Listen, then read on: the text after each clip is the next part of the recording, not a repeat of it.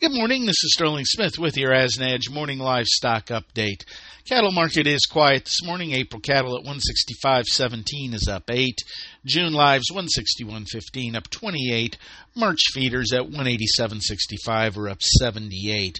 Major winter storm is going to be moving across the Dakotas and Minnesota.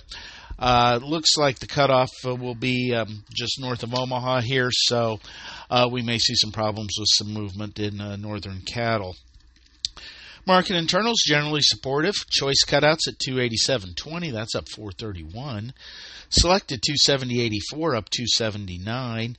Cash in the north uh, saw a little bit of trade at 162 to 164. Asking prices are generally higher. Cash in the south will call 160 to 161. Dressed values at 258.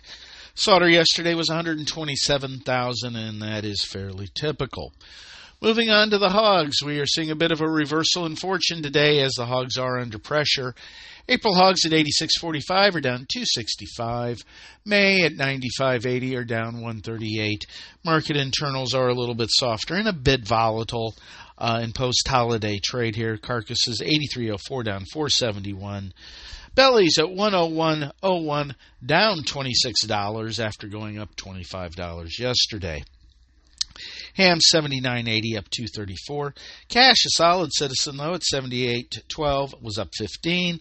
Lean hog, index at 76.41 is up 56. Slaughter was typical 479,000. Prices in China were seen at a dollar a pound unchanged.